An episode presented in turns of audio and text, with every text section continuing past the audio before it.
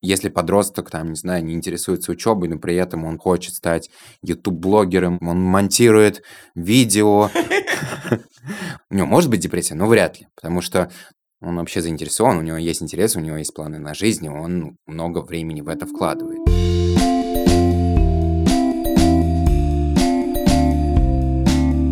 Всем привет! С вами самый честный подкаст о материнстве «Ты же мать» и мы его ведущие. Меня зовут Настя Хартулари, у меня есть дочка Варя, и скоро будет три года. Меня зовут Саша Довлатова, у меня есть сын Миша, ему 19, сын Костя, ему 6,5, и дочка Маша, ей 14, кажется. Меня зовут Настя Красильникова, у меня есть сын Федор, ему 4 года. Сегодня мы говорим о ментальном здоровье, детской психиатрии. Это довольно непростая тема, и разобраться с ней нам поможет Артем Новиков, он детский психиатр Центра лечебной педагогики и клиники доказательной медицины Mental Health Center и «Рассвет». Артем, здравствуйте. Добрый день. Спасибо, что вы пришли к нам сегодня. Давайте начнем с простого вопроса. Расскажите нам, пожалуйста, чем занимаются детские психиатры? Первое, что детский психиатр — это врач. Все очень боятся прийти к психиатру, к детскому психиатру, потому что это связано со стигмой, что это какие-то там сумасшедшие, неправильные люди. Вот. И обычно первый вопрос, который я задаю, когда передо мной садится ребенок и взрослый, я говорю, почему вы ко мне пришли? И потом мы начинаем обсуждать, чем, собственно, занимается психиатр, да, что он делает и какая его функция. Я для себя следующим образом формулирую ответ. Детский психиатр — это врач. У врачей у всех есть примерно три одинаковых этапа взаимодействия с любым клиентом-пациентом. Первый этап – это беспокойство или жалобы. Второй этап – это диагностика. Третий этап – это лечение. И э, в случае лечения я всегда проговариваю, какое может быть лечение. Лечение, на самом деле, не только лекарство лечения, может быть какая-то рекомендация. И, соответственно, проговорив вообще, что вообще делают врачи, я пытаюсь это приложить на то, что делает психиатр ко мне приходят с какими-то теми или иными беспокойствами. Те беспокойства, которые ко мне приходят, они не всегда видны. Если человек хромает или у человека глаз покраснел, это видно. Те беспокойства, с которыми приходят ко мне, они не всегда прямым образом видны. Наверное, основное беспокойство, с которым приходят ко мне родители, это беспокоит поведение ребенка, я в этот момент, когда мы с клиентами выходим на разговор, что там поведение — это одно из беспокойств, маленькая лекция у меня есть про то, что там поведение может быть по разным причинам, и моя задача как раз не повесить лейбл, что человек там плохо себя ведет, потому что он плохой, а разобраться, почему он плохо себя ведет и что может помочь ему себя хорошо вести.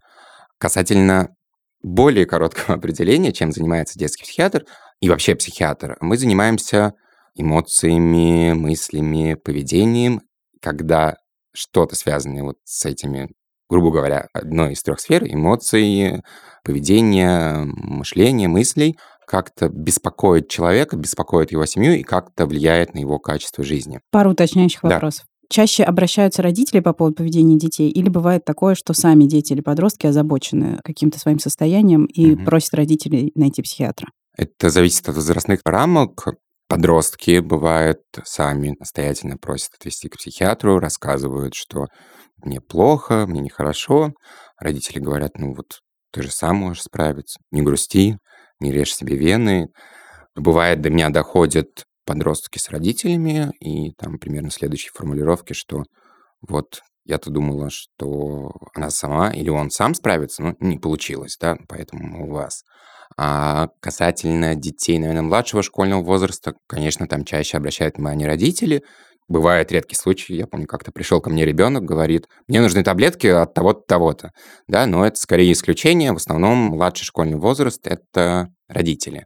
Но я всегда стараюсь на приеме понять, каков мотив э, ребенка к приходу, да, и как-то его заинтересовать, потому что, ну, такая, наверное, правильная медицинская модель. Я не знаю, что надо делать, да, я могу помочь что-то сделать. И мне важно мнение не только родителей, но и ребенка, поэтому я ну, довольно-таки долгое время посвящаю разговору с ребенком, да, для чего ты пришел, а кто я, а если у тебя такие беспокойства, к такому врачу, как я. Часто родители представляют меня как я врач-психолог, да, ну, я играю в эту игру, говорю, ну, к такому врачу, как к врачу-психологу. Но разговаривая с ребенком, пытаясь выяснить у него, что он знает о том, зачем он пришел, почему, я пытаюсь, собственно, привлечь его, потому что, ну, действительно, периодически ко мне приходят родители, которые очень устали там от поведения детей, от состояния детей. И моя задача поддержать и родителя, ну и поддержать ребенка, но поддержать ребенка я могу только наметив некоторые общие приоритеты, потому что в целом, ну, большинство диагнозов, с которыми приходят, дети, так или иначе, они видят последствия для себя от этого своего, не знаю, там, расстройства аутистического спектра или из ДВГ, или еще. Mm-hmm. И поэтому, ну, первый, наверное, треть приема я разговариваю с ребенком, пытаюсь как-то узнать у него, знает ли он, зачем сюда пришел, и ну, построить контакт, чтобы он был на моей стороне, чтобы он работал со мной. Еще я очень люблю задавать вопрос, вот у тебя нет беспокойства, жалоб, а как думаешь, у твоих родителей какие есть беспокойства, жалобы? И там тоже очень порой интересные ответы получаются. Сколько у психиатра уходит времени, чтобы поставить ребенку диагноз, учитывая, что никаких анализов крови, там, не знаю, мочи и кала вы взять не можете, mm-hmm. которые подтвердили или опровергли бы ваше предположение? У психиатров самый длительный прием. Это, наверное, не касается государственной медицины. У меня был опыт работы в государственной медицине. Это не очень мне был близок, когда у тебя там за шестичасовой прием 20 э, пациентов, и они вот так идут, идут, идут. На 20-м ты уже начинаешь говорить на повышенном голосе, потому что клиенты, пациенты бывают иногда сложные, они сами испытывают большой дискомфорт в связи с происходящей ситуацией, да, и тут нужно очень много психической энергии от врача, mm-hmm. чтобы этот диалог строился на равных. А в частных клиниках обычно прием первичный психиатра 80 минут. И, наверное, это самые большие приемы вообще из врачей. Потому что соматические врачи часто там по 30 минут принимают. И, в принципе, ну, я понимаю, что педиатр за 30 минут может сделать.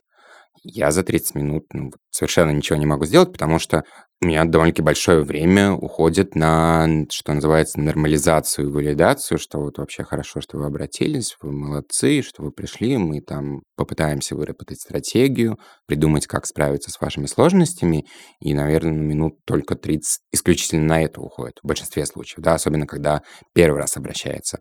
И я для себя понял, что у меня прием 80 минут первичный, и мне его не хватает ко мне пришел человек, о котором я ничего не знаю, и за 80 минут мне сложно что-либо сделать. В итоге, поняв и осознав это, всех родителей я прошу до встречи со мной заполнить анкету. Ну, то есть это большая относительно анкета, можно ее заполнить за 10 минут, если очень так, неподробно. Ну, кто-то там по 3 часа заполняет. Недавно мне написали, спасибо большое за анкету, очень многое поняла про ребенка. Вот. Получается, до приема я знакомлюсь с анкетой. Я иногда по-быстрому прочитываю, иногда мне приходится углубляться и какие-то дополнительные там источники смотреть, потому что часто бывают и там какие-то индивидуальные случаи, мне нужно подготовиться к приему, чтобы действительно помочь с конкретной проблемой, которые обратились. Я сейчас в итоге пришел к выводу, что я не готов чтобы ко мне приходили на прием без этой анкеты, потому что это некоторая, в том числе, и инвестиция со стороны родителя, что он действительно готов работать. Артем, а вот вы говорите о детской психиатрии. О каких возрастных рамках мы сейчас говорим? Наверное, правильнее говорить детская и подростковая психиатрия. Я занимаюсь детьми от нуля, ну, приходит обычно там ну, год 9 месяцев. Наверное, самый большой поток – это от трех до, там, не знаю, 17, до трех довольно-таки редко приходит, но приходит. Наверное, если пытаться как-то выделить именно детская психиатрия, то скорее это течение 12 лет, потому что есть часть коллег, которые там, они и взрослые, и подростковые, и они обычно берут с 12 лет.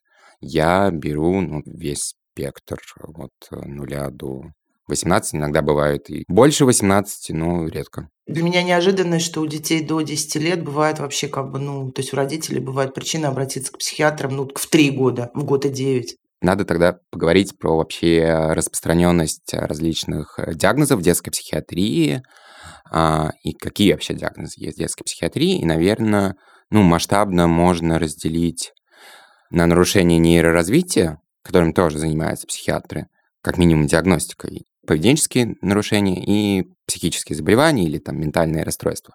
Вот. И если говорить про нарушение нейроразвития, туда входит а, расстройство аутистического спектра, СДВГ, синдром дефицита внимания, гиперактивности, интеллектуальные нарушения, а, специфические расстройства обучения, то их пик выявляемости приходится примерно на возраст где-то от 2 до 10, 11, 12 лет. Вот. То, про что вы говорите, спрашивая, чем занимается детский психиатр, это тревожные расстройства, это депрессия, это всем известные шизофрения. Я как раз готовлюсь э, к подкасту, обновлял свои знания по статистике, и тревожные расстройства диагностируются примерно в 16-17 раз чаще, чем шизофрения.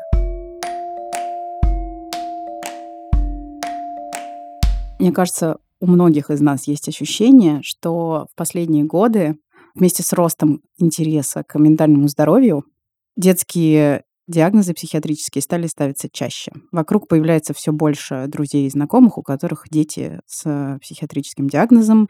К своему ребенку я тоже интенсивно присматриваюсь э, в этом смысле. С одной стороны, как будто бы кажется, что это потому, что мы стали больше внимания обращать на себя и на свои ментальные трудности и радости.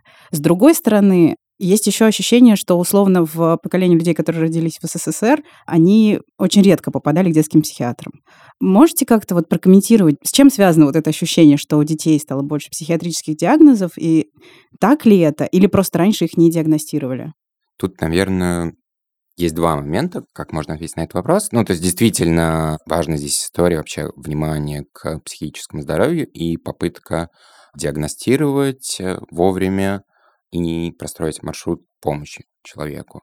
И во многом повышение уровня психических расстройств, оно связано в том числе с лучшей диагностикой. Мы пока еще не можем прийти на работу, сказать, ну, у меня депрессия была, я сидел дома три недели. Мгм. Но при этом мы уже как-то начинаем как-то говорить про психическое здоровье, мы начинаем уделять ему внимание. Конечно, безусловно, как вы заметили, это один из аспектов, уже это не табуированная тема. И если это не табуированная тема, можно сказать, что мне плохо, можно искать помощь, да, и можно попасть в статистику. И большая часть, наверное, статистики связана в том числе с этим. Но с другой стороны, действительно есть мнение и некоторые там выкладки, Мгм. что в том числе и объективный рост есть. Ну, например, один из факторов — это изменение образа жизни, появление тех же новых технологий. По-моему, у вас был какая-то запись про буллинг, да, а в буллинге есть еще часть кибербуллинга, да, и частично дети, с одной стороны, стали, ну, постоянно их видим, они 24 на 7 под присмотром, с другой стороны, там есть область, где они совсем не под присмотром, и тут новые технологии и новые там медиа, новые там вообще наше изменение образа жизни, оно в том числе влияет, да, То, как дети развиваются, начиная с рождения, вот в самом раннем детстве. Как они осваивают, не знаю, движение, шагание, ползание, а потом и речь. Мы ориентируемся на те нормы, которые были выведены когда? Поколение моих ровесников, все мы знаем, что, например, разговаривать мы начали там в районе года, а в год и два уже стояли на табуретке и читали стихотворение про Мишку.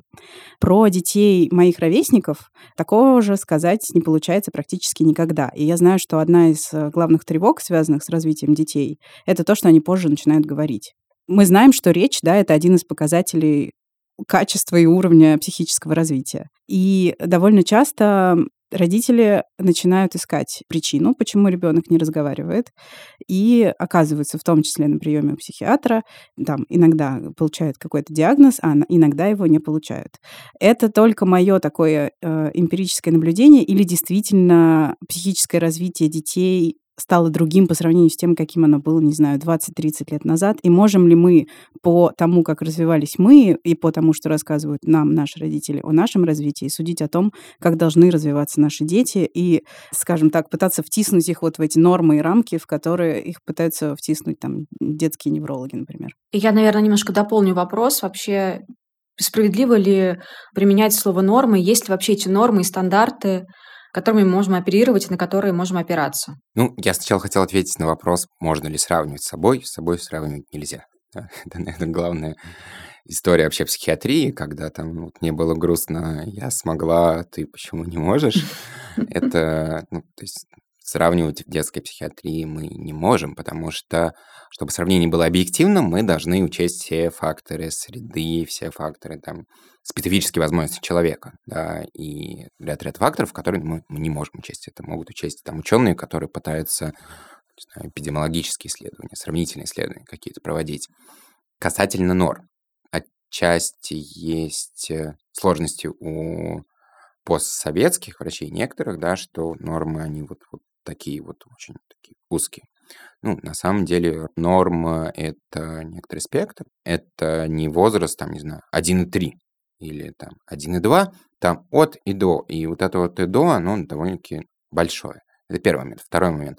Мы, когда ориентируемся на норму, да, мы говорим, вот э, я заговорил в таком возрасте, а вот ребенок что-то не говорит. Мы один фактор опять учитываем. Помимо речи и возможность коммуницировать, разговаривать, она действительно взаимосвязана с огромным количеством там, процессов, которые а, участвуют в психическом развитии, но помимо речи есть еще другие моменты, факторы сферы, да. Ребенок не говорит, а как он коммуницирует, как он общается, как он, там, не знаю, просит чего-то, как он спит, как он ест. Вот. И, безусловно, нормы какие-то есть, но с каждым конкретным там, человеком, ребенком мы ориентируемся на нормы плюс на ситуацию конкретного человека и ребенка. Потому что если бы э, было так строго, что вот норма такая-то, а если нет, то проблема такая-то, то, ну, наверное, там психиатры были бы не нужны, нужно, можно было бы компьютер, который вводишь там, вот он не заговорил, да, у него такой-то диагноз или такое-то состояние, или какие-то сложности подходим изящно к вопросу, который должен здесь логично встать. А что должно насторожить родителей и в какой момент? Давайте начнем с какого-то раннего возраста, не знаю, ребенку три года. Какие могут быть причины, чтобы обратиться к детскому психиатру в этом возрасте? В какой момент нужно напрячься или расслабиться? Если ребенку три года, то, соответственно, мы должны посмотреть э, на то, какие состояния в этом возрасте может заметить психиатр. И в основном это нарушение нейроразвития. То есть, наверное, три года – это в первую очередь расстройство аутистического спектра, которые э, в этот момент вполне неплохо видны. И обычно, когда приходят плюс-минус в это время родители с подозрением на расстройство аутистического спектра, жалобы следующие. Там ребенку сложно коммуницировать. Он не разговаривает, ему трудно, он не просит, там, не знаю, дать игрушку, а он сам чаще берет. Вот он упал, но не бежит успокаивается. Если ему что-то нужно, он не может достать, он берет руку взрослого и там ведет, пока э, как бы вот рукой указывает, да. А у ребенка нету... И это такая жалоба, которую предъявляют родители, которые уже почитали про что-то, у ребенка нет указательного жеста. Да, ребенок не показывает на, там, не знаю, я хочу вот, вот ту книжку или еще что-то. А у ребенка сложности с игрой. Да, ребенок приходит на площадку, все дети там, не знаю, уже катают машинки как-то, машинки врезаются, а этот ребенок там сел э, и смотрит на какую-то стекляшку и машет руками, например у ребенка частые истерики, и много истерик, и родители не понимают, что происходит. Еще ребенок какие-то очень странные увлечения имеет. Ну, например, а, если говорить про раз, там, не знаю, дети очень увлекаются цифрами. Вот они ничего там не знают, но вот знают цифры на английском и на русском, и, может быть, там на французском. Вот, и он там везде указывает на цифры, показывает на цифры. И там, если ему не давать показывать на цифры, это проблема. Иногда, знаешь, там лежало беспокойство в этом возрасте, что ребенку очень сложно изменить э, маршрут. Мы собрались идти, не знаю, к папе на работу. А обычно мы шли справа от поликлиники, а тут нам понадобилось слева пойти, и у ребенка истерика, и как бы вот он... И, и вообще там мы, мы ходим по стандартным маршрутам, чуть влево, чуть вправо. Проблема. У ребенка большая истерика, его сложно успокоить. Это касательно расстройства аутистического спектра. По поводу синдрома дефицита внимания и гиперактивности, в целом в три года там, ну, можно предположить что-то, но это то, что ребенок слишком активен, постоянно бегает, ни на чем не сосредотачивает внимание. Вот, но, наверное, по СДВГ э, в этом возрасте реже обращается, хотя иногда бывает обращается в основном наибольшая частота в три года – это там, диагностика расстройства аутистического спектра, про который я там, частично немного проговорил. Все то, что вы описываете, может быть также вообще-то нормальным поведением, наверное, да? То есть, когда ребенок ни на чем не концентрируется и много бегает, он just being ребенок. Или когда ребенок, э, не знаю, э, устраивает истерику, потому что что- что-то пошло не так, как он хотел, это тоже, ну, как бы ему три года. Мы знаем, как люди себя ведут в три года. А, Как вы отличаете норму от патологии? Ну, а, в, опять же, тут нет одного фактора, по которому мы смотрим. И если ребенок устраивает истерику, и сейчас в связи вообще с большей осведомленностью о психиатрии, с тем, что чуть-чуть меньше стали бояться, ко мне иногда приходят а, родители, которые рассказывают обычные э, истории, которые связаны с взрослением ребенка, там, не слушается, не сидит, мы ему говорим вот это делать, он не делает. Говорю, слушайте, ну, дети вообще бывают непослушные, и, наверное, идеально послушный ребенок – это, наверное, ребенок с депрессией. Вот. У вас все хорошо, и как бы тут беспокоиться не о чем. Да, я понимаю, как вам сложно, но давайте тогда поговорим, что можно сделать, чтобы вам было легче. Когда все-таки я ставлю тот или иной диагноз, там есть э, ну, ряд симптомов. Не один симптом, не просто он не говорит, но при этом хорошо общается, там, не знаю, мимо пролетала ворона, он там показывает на ворону, пытается привлечь маму, говорит «ва-ва». Чтобы поставить диагноз, должно быть э, ряд э, признаков, которые должны совпасть. Мгм. Не один, что у ребенка только истерики. Да, конечно же, нет диагноза плохое поведение, когда ко мне приходят с этим. А я пытаюсь выяснить, вот истерика, а сколько она длится, а когда она, а как часто, а сложно ли ребенку успокоиться, а истерика по поводу чего, а по поводу того, что ему запретили новую конфету, а, допустим, когда вы ему давали конфету, он как бы успокаивался, нет, не успокаивался, а сколько ему еще нужно было, чтобы успокоиться. И в целом по одному симптому почти никогда нельзя поставить диагноз. Надо выяснять, как беспокойство, с которым ко мне обратились, вписывается в контекст э, семьи, в контекст жизни ребенка. И только тогда я могу сказать, что вот это вот, там, не знаю, расстройство аутистического спектра, или это, там, не знаю, депрессия, или это, там, тревожное расстройство. Правильно ли я понимаю, что если родители что-то беспокоят в ребенке, пусть даже в трехлетнем, если у них есть возможность, лучше сходить к психиатру. Это совершенно не значит, что у ребенка сразу найдут 152 диагноза и его запишут сумасшедший. Это то, чего родители боятся, в общем. Нет, это не значит. Но смотрите, здесь, чтобы хорошо ответить на ваш вопрос, нужно немножко поговорить про нашу грустную реальность. Да, у нас есть психиатры, работающие в частных клиниках, да, есть государственная психиатрия. В государственной психиатрии часто тоже работают э, достойные врачи, но когда у психиатра есть э, 15 минут на прием, а еще в коридоре еще там 5 человек, то польза от такого приема будет, если только там действительно состояние очень острое, это условно там с первого момента взгляда на ребенка видно, и там психиатр там что-то коротко поговорит и направит там ребенка на дополнительную диагностику. Но при этом, если беспокойство есть, всегда лучше, на мой взгляд, прийти и проговорить про них. Я за то, чтобы не брать на себя экспертность. Конечно, безусловно, современным родителям нужно быть и врачом, и педагогом, и, конечно, и психиатром немножко, да, но я за то, чтобы пользоваться услугами, пользоваться медицинскими услугами, да, если есть психиатр, если есть человек, который там может Мгм. вам помочь, рассказать, ну, пользуйтесь. А зачем мне диагноз? Зачем мне к вам прийти и получить диагноз? Кроме того, что я, не знаю, из-за этого, вероятно, очень сильно расстроюсь, Мгм. что это мне даст? А почему вы расстроитесь? Если у моего ребенка будет выявлено психическое расстройство, Мгм. ну, потому что это сложно выносить, что твой ребенок нездоров, Мгм. поэтому и расстроюсь. Ну, а почему вы пойдете ко мне? А, Зачем? Чтобы подтвердить или опровергнуть какие-то свои опасения. Да, ну, в части случаев бывает какое-то опасение, а в части случаев родитель понимает, что что-то не так у него, ему нехорошо, у него снижается качество жизни, ему тяжело. Он видит, что те-то дети вот а с моим сложно, сложно. Он э, утомляется, он винит себя, что он там, не знаю, плохой отец, плохая мать.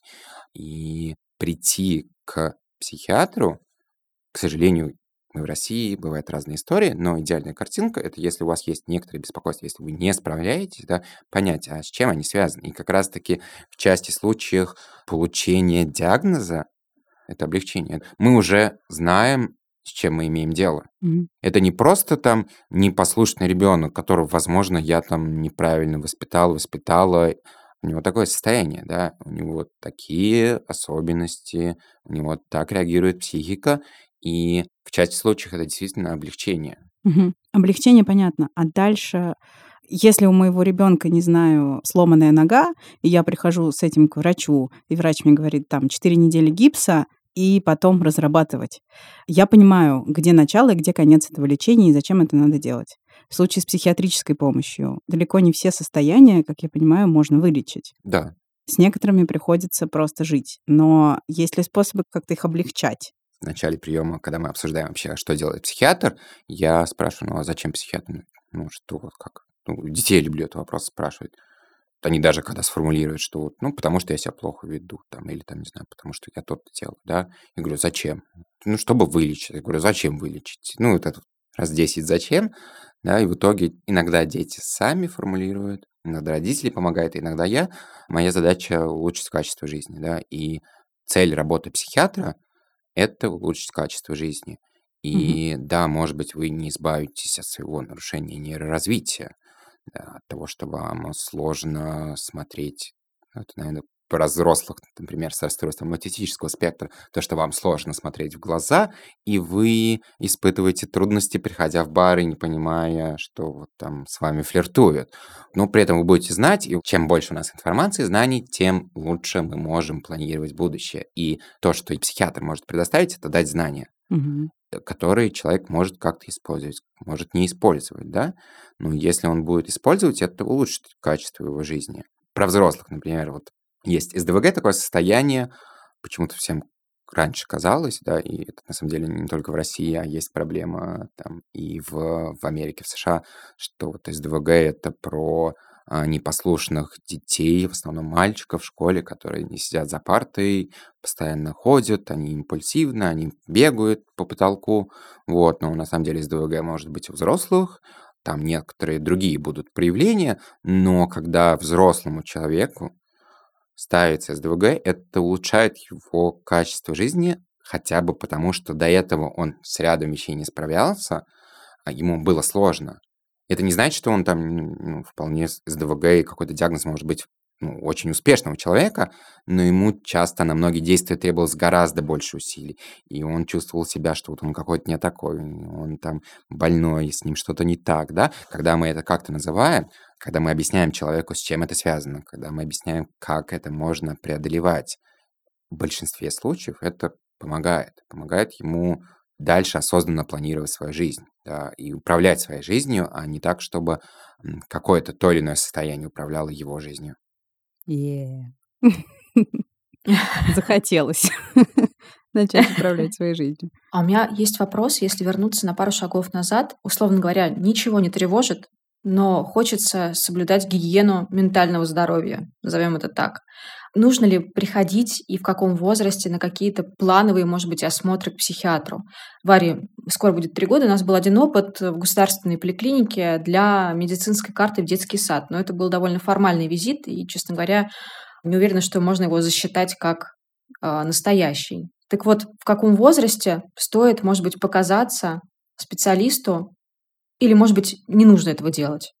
Ничего не тревожит, все, все хорошо, просто вот Мгм. Как плановая какая-то история. Я сейчас точно не воспроизведу некоторые там моменты, когда у нас по стандартным ребенка должен увидеть э, детский психиатр, но в какой-то идеальной картинке психиатру просто так показываться не нужно. Мгм. Но условно, чтобы не нужно было психиатру просто так показываться, психиатр должен прийти к вам в дом.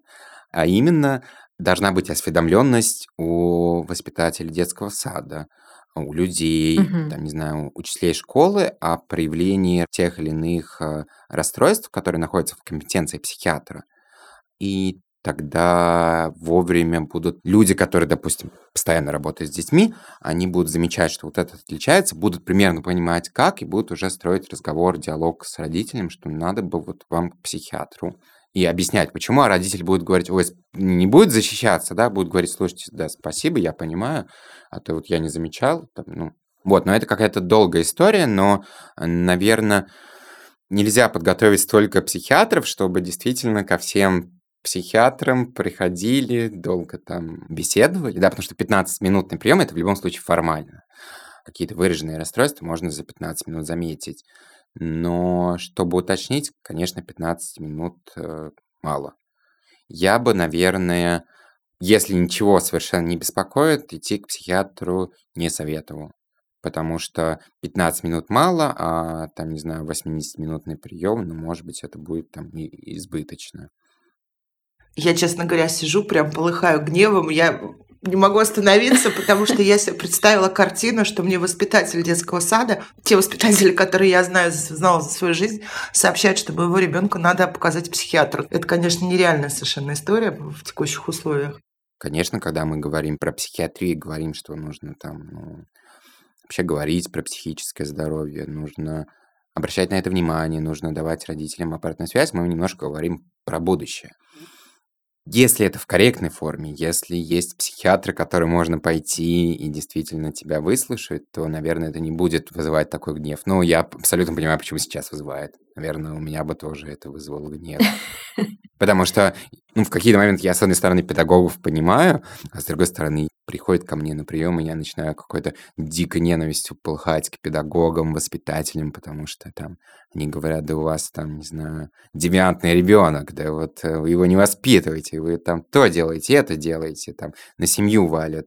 То есть у меня в этот момент прям злость на педагога, да, ну, можно же так делать, можно так и так делать, и будет гораздо легче.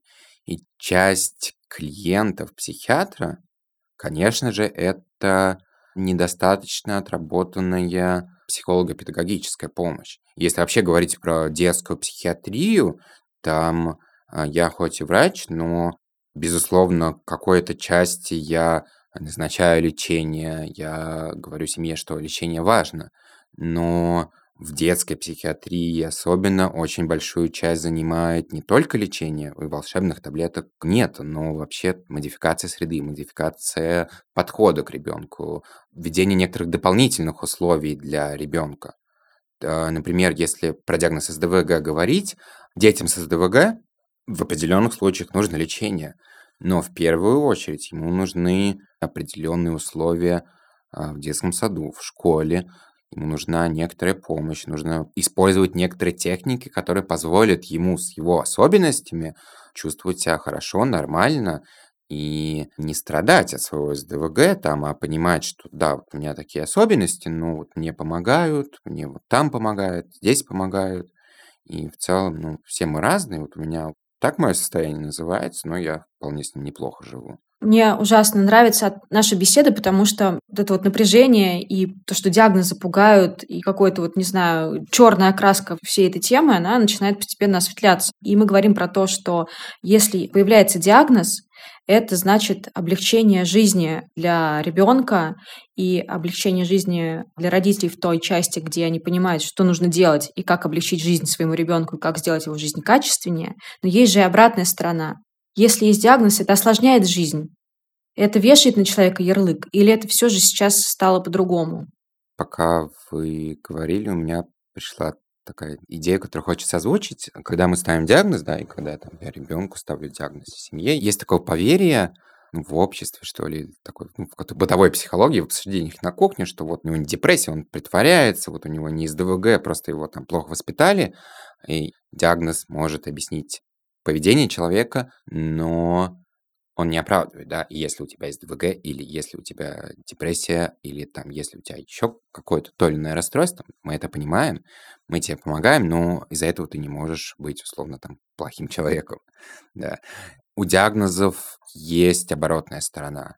Действительно, это дискутабельный вопрос. Вам психиатр ребенку поставил из ДВГ, и вот нужно ли учителю объяснять, что вот это из ДВГ, это диагноз, или не нужно, а нужно ли ребенку говорить, что у него диагноз. А тут скорее ответ невозможно, возможно, дискуссия. Есть негативные стороны, да, условно. Угу. Опять же, негативные стороны, они во многом связаны с восприятием в обществе психиатрии и диагнозов, а не с, ну, как бы прямыми, условно, последствиями, что у меня есть такой-то диагноз, значит, из-за этого все плохо, да. Мы плохо это воспринимаем. Мы не всегда хотим, чтобы, не знаю, в нашем классе ребенок учился условной психиатрии. И даже когда ко мне приходят на прием, я ставлю какой-то диагноз, и, ну, периодически родители задают вопрос, ну у нас же нет психиатрии. Я говорю, что вы подразумеваете под психиатрией? Я вам диагноз поставил. Говорит, ну у нас серьезной нету. Небольшая, Небольшая, средняя средняя. психиатрия. Очень понятно, чего боятся родители. Ну вот, родители боятся, что некий диагноз попадет в медицинскую карту ребенка в какой-то момент, в первом, в пятом классе, в 4 года. И этот диагноз, когда ребенок станет взрослым, прямыми последствиями осложнит ему жизнь. Например, там, не знаю, ребенок не сможет э, получить права, не сможет попасть куда-то на работу, его не возьмут в армию. То есть для кого-то это счастье, а для кого-то, например, нет. Да? То есть это вполне прямые последствия некоторых диагнозов. Да, но смотрите, первый момент, а вот это вот, которого все боятся учет, он э, существует в государственных клиниках, и более того, государственных клиниках, которые находятся в системе, условно, диспансеров э, или в системе, так или иначе связаны с системой психоневрологических диспансеров. Там будет учет. А учета не будет э, в частной клинике, никогда не будет учета, и это никуда не попадет и не может попасть просто по закону. Учета не будет э, даже в некоторых государственных клиниках, которые связаны с системой психоневрологических диспансеров, если родитель пишет отказ от передачи сведений в э, психоневрологический диспансер по месту жительства. Вот. И есть ряд способов побеспокоиться о психическом, о ментальном здоровье своего ребенка, э, получить мнение специалистов и не попасть в систему учета,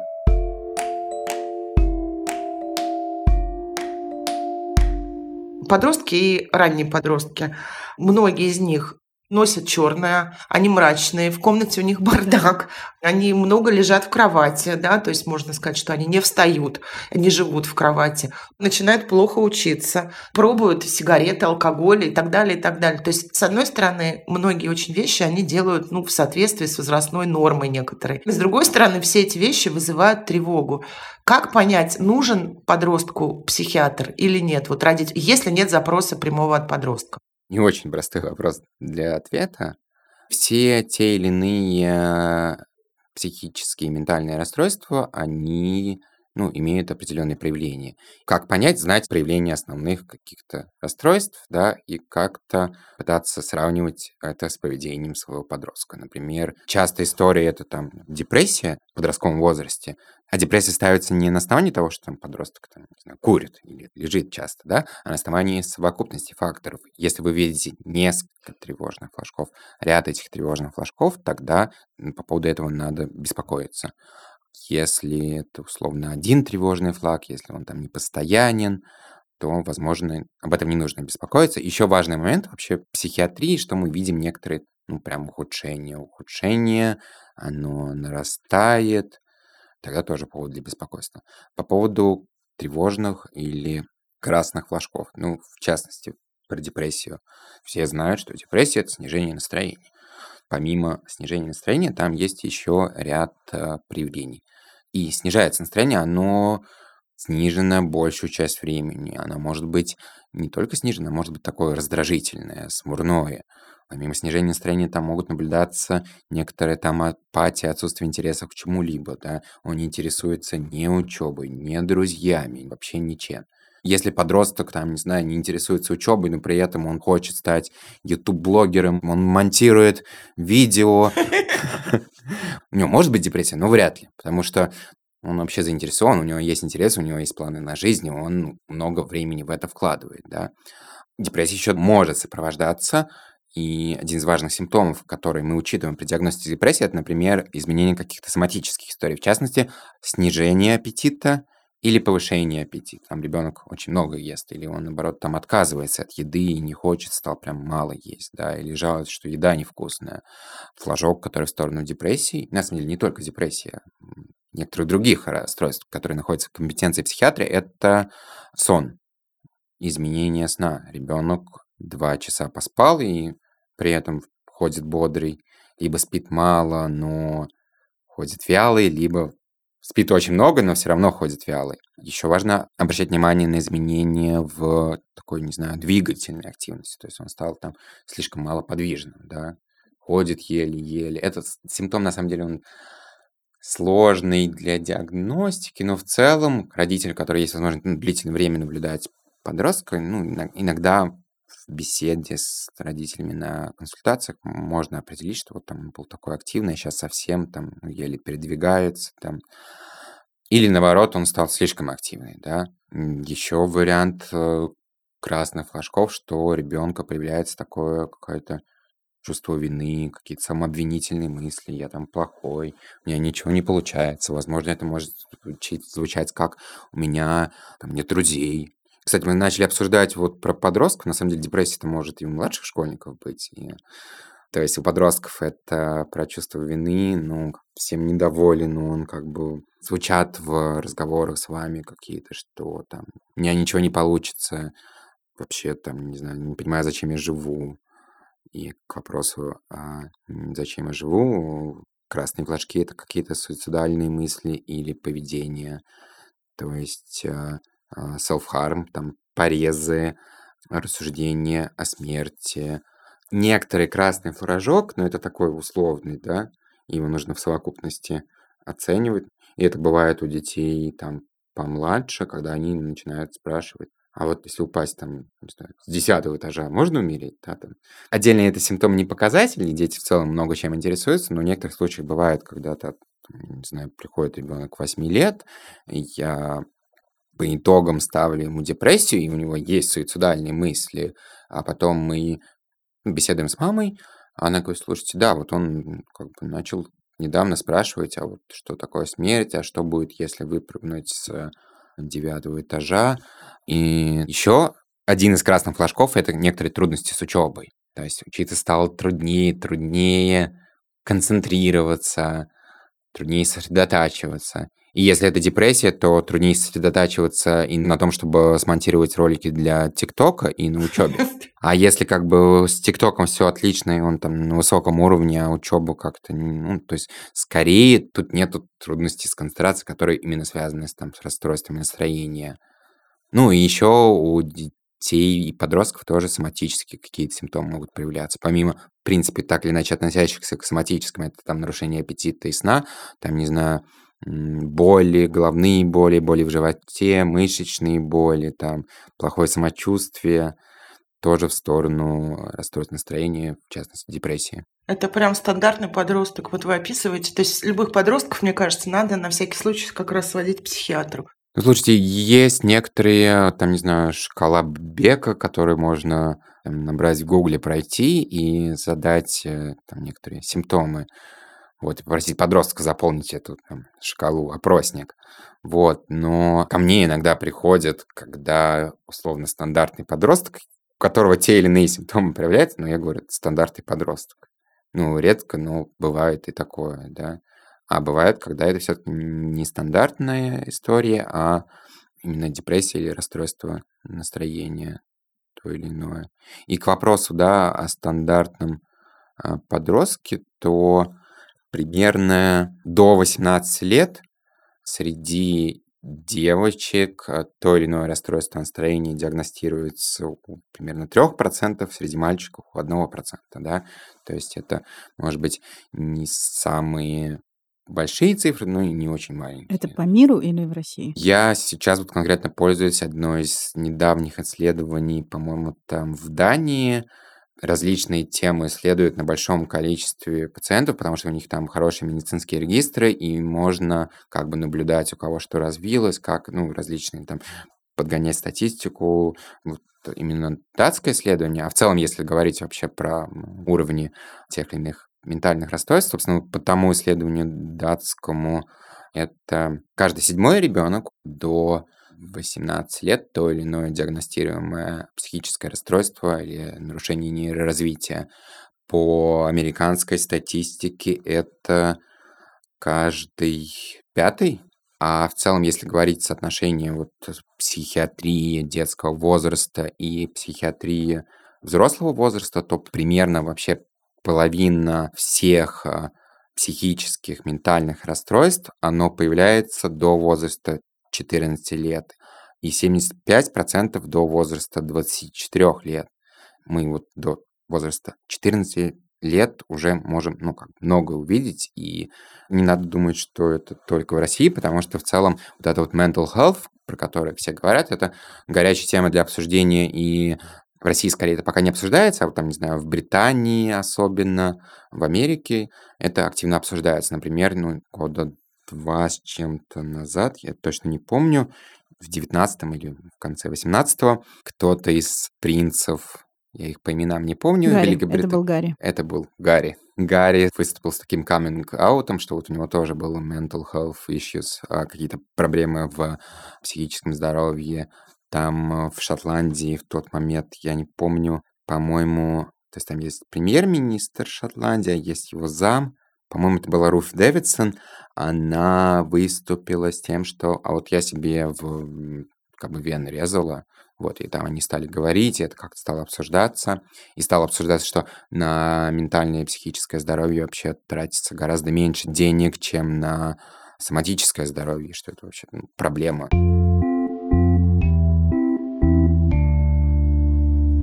Наверное, это очень глобальный вопрос, типа, почему вообще возникают психические расстройства, и как они формируются, и от чего они происходит и с чем это может быть связано. Но могут ли какие-то психические расстройства возникать из-за того, что родители как-то неоптимально растят ребенка?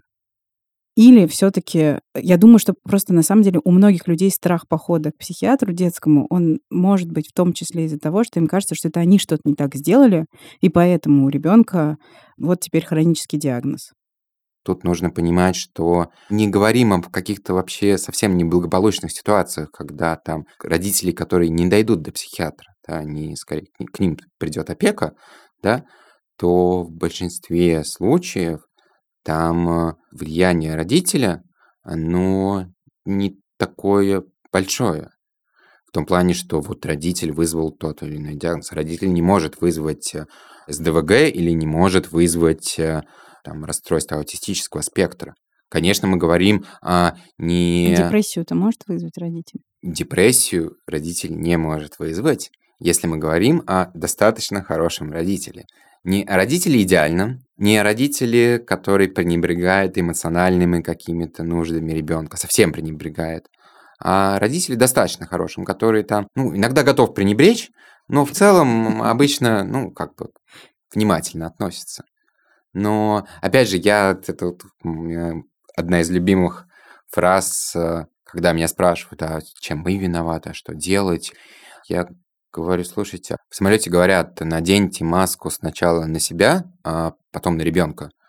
Вам помимо того, чтобы заботиться о ребенке, важно еще и о себе не забывать заботиться.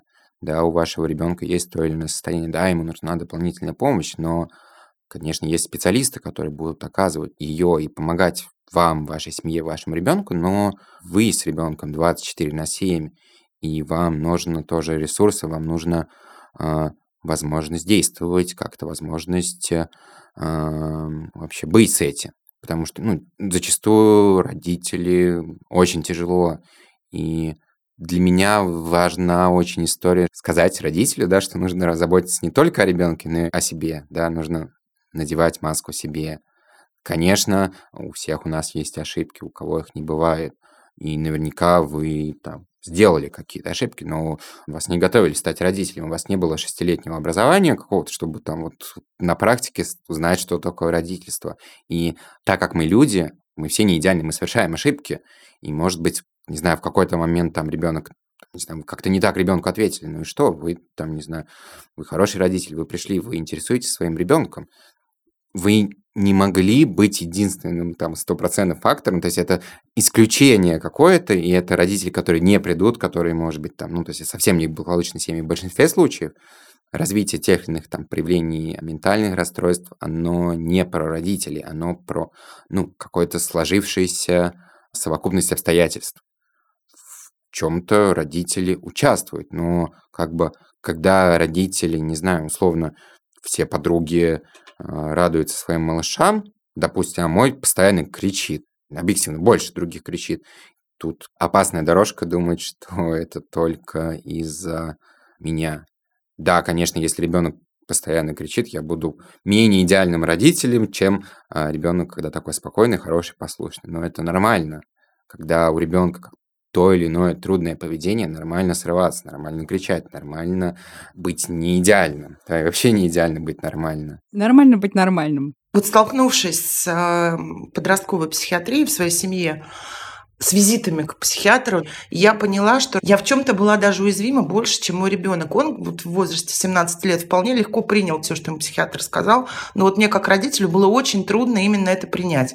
И когда это произошло, я поняла, что родители находятся в неком вакууме. То есть я не могу это ни с кем обсудить, потому что я стесняюсь, да, ну, потому что я же не про себя говорю, что у меня диагноз, а про другого человека, про взрослого. А разговаривая лично с людьми, у которых есть подростки, например, да, выяснилось, что, ну, у каждого третьего есть проблемы, да, того или иного свойства, и все они обращаются за помощью к психиатру. Вот родителям-то как вообще с этим всем жить? Как это все принять? Как с этим смириться? Как перестать, вот, не знаю, стесняться этого, что ли? Важное вы затронули про то, что это не с кем обсудить. И это будет не с кем обсуждать, пока что-то не изменится. Да, сейчас уже мы готовы, может быть, там не в соцсетях опубликовать, но готовы вообще поговорить с друзьями, да. Когда-то раньше, может, мы не могли говорить с друзьями о том, что наш ребенок обратился к психиатру. Мы с ребенком пошли к психиатру. Сейчас мы уже готовы. И это уже некоторый шаг в сравнении с тем, что было раньше. В какой-то момент об этом можно будет написать там в соцсетях. И, с одной стороны, это можно принимать, также принимаем насморк. А с другой стороны, мы сможем выражать противоречивые чувства, потому что, вообще-то говоря, я не хотел бы, чтобы у ребенка была депрессия или расстройство аутистического спектра. Ну, так случилось. Так же, как мог случиться насморк. Но я могу про это разговаривать. Люди понимают про это. Если говорить не совсем про подростков, а там чуть помладше детей, у ребенка там ужасное поведение. Да, он, у него в связи с тем или иным его состоянием ужасное поведение. И я выхожу во двор, и на меня не тычут пальцами, что вот мой ребенок какой-то не такой, все понимают, ну, а ну, у него, наверное, вот это вот. А есть там история в Америке, по-моему, это было. Ну, что там нормально подойти к... Ну, там малыш играет, нормально там подойти, сказать, слушайте, а вот он у вас демонстрирует признаки расстройства аутистического спектра, вы там, ну, при том, что это незнакомый, к незнакомому можно подойти. Я не знаю, может, это байка, но слышал такую историю. Вот, и я думаю, в какой-то момент у нас также будет, везде будет психические расстройства. Это не какая-то отдельная каста. Нормально, что у нас насморк. Ну, также нормально, что у нас депрессия иногда бывает, или у нас бывают суицидальные мысли, или еще что-то. Я думаю, ну, не знаю, надеяться в свет, на светлое будущее – знать друзей, которые могут поддержать. Да, мы не можем это публично, пока не можем, потом сможем. Я знаю людей, которые публично там с некоторым каминг-аутом выходили, что вот у моего ребенка такое-то расстройство. Нет, это тяжело. Я его поддерживаю, но они могли выйти. Сейчас выходят единицы, потом будет много выходить. Потом не нужно будет выходить, потому что ну, зачем выходить? Это как-то ну, вот так все это обсуждаем, и это спокойно. Хотелось бы, чтобы это время быстрее настало, конечно. Как мы можем его приблизить? Я как психиатр часто недоволен, что вот ко мне приходят, когда все очень плохо, и нужно бы раньше. Но, наверное, правильная история не то, что там я должен сидеть, и ко мне должны приходить. Я должен приходить, я должен приходить, рассказывать, там, не знаю, в соцсетях тех же, потому что все наши, там, не знаю, диагнозы, ну, это просто диагноз, они не говорят, что человек не человек, что у него изменена личность, что у него нет прав, нет, ну, просто диагноз, мы его ставим, мы констатируем, мы на основании наших данных знаем, как человеку помочь, куда его направить, и все. Это просто диагноз. Это не крушение, это не другая жизнь. Хотя иногда так кажется, иногда так чувствуется, но я действительно верю, что когда-то это будет там, ну, как насморк. Да, насморк меньше влияет на там, трудоспособность, но при этом, когда насморк, мы понимаем, что ну, все хорошо. Да. И когда депрессия, мы тоже, наверное, в какой-то момент, по крайней мере, наши близкие будут понимать, ну, все хорошо. Ну, человек депрессии не будет, а наши близкие будут понимать, все хорошо, ты справишься со своей депрессией, и у тебя будет там, хорошая жизнь. Также будешь, не знаю, там, чувствовать, любить, хотеть чего-то. Ну, я хочу сказать, что из того, что я вижу вот в Москве по условно знакомым подросткам, это время, конечно, возможно, настанет довольно скоро, потому что современное вот это поколение 15-14 плюс, они легко уже рассказывают, да, и делятся как бы, какие таблетки они пьют, какой у них диагноз. То есть это просто такой вот, ну, разговор обычный совершенно для них. Вот. А скоро они вырастут, и у них будут свои дети. Так что это не с горами. Да, да. Ну, в современном поколении бывает обратно, что есть там э, компании, которые как бы все, все ходят к психиатру. О, да. у нас есть сложности, там мы с своим психиатрами обсуждали, что вот там приходит подросток, а он как-то, ну нет у него ничего, но он так говорит, про галлюцинации рассказывает, про панические атаки, а, как бы, а при этом есть информация, что он ходит в компании, где все ходят там в клинику, mm. и как-то это некоторый так такой статус. тоже. Да-да, да. меня Маша просится про к психиатру, потому что все подружки ходят. Да, один из аргументов, что одна подружка такие таблетки пьет, другая такие, у всех проблемы, и ей обидно, что, ну, видимо, что у нее нет проблем, или ей тоже хочется, чтобы они были. Я не знаю, если они нет, но это такой тренд, да, это как бы модно становится. Лишний раз, я так понимаю, сходить к психиатру все равно никому не мешало. Ну, желательно к частному. Да.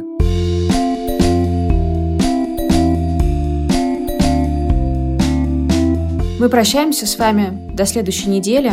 Пока вы ждете наш новый выпуск, слушайте другие подкасты «Медузы», например, новый сезон подкаста «Калькулятор» или подкаст «Что случилось?» о новостях, которые долго останутся важными. А еще у студии подкастов «Медузы» запустился свой телеграм-канал, который называется «Техника речи». Подписывайтесь, ссылку на него мы оставим в описании этого эпизода. Всем пока. Пока. Пока-пока.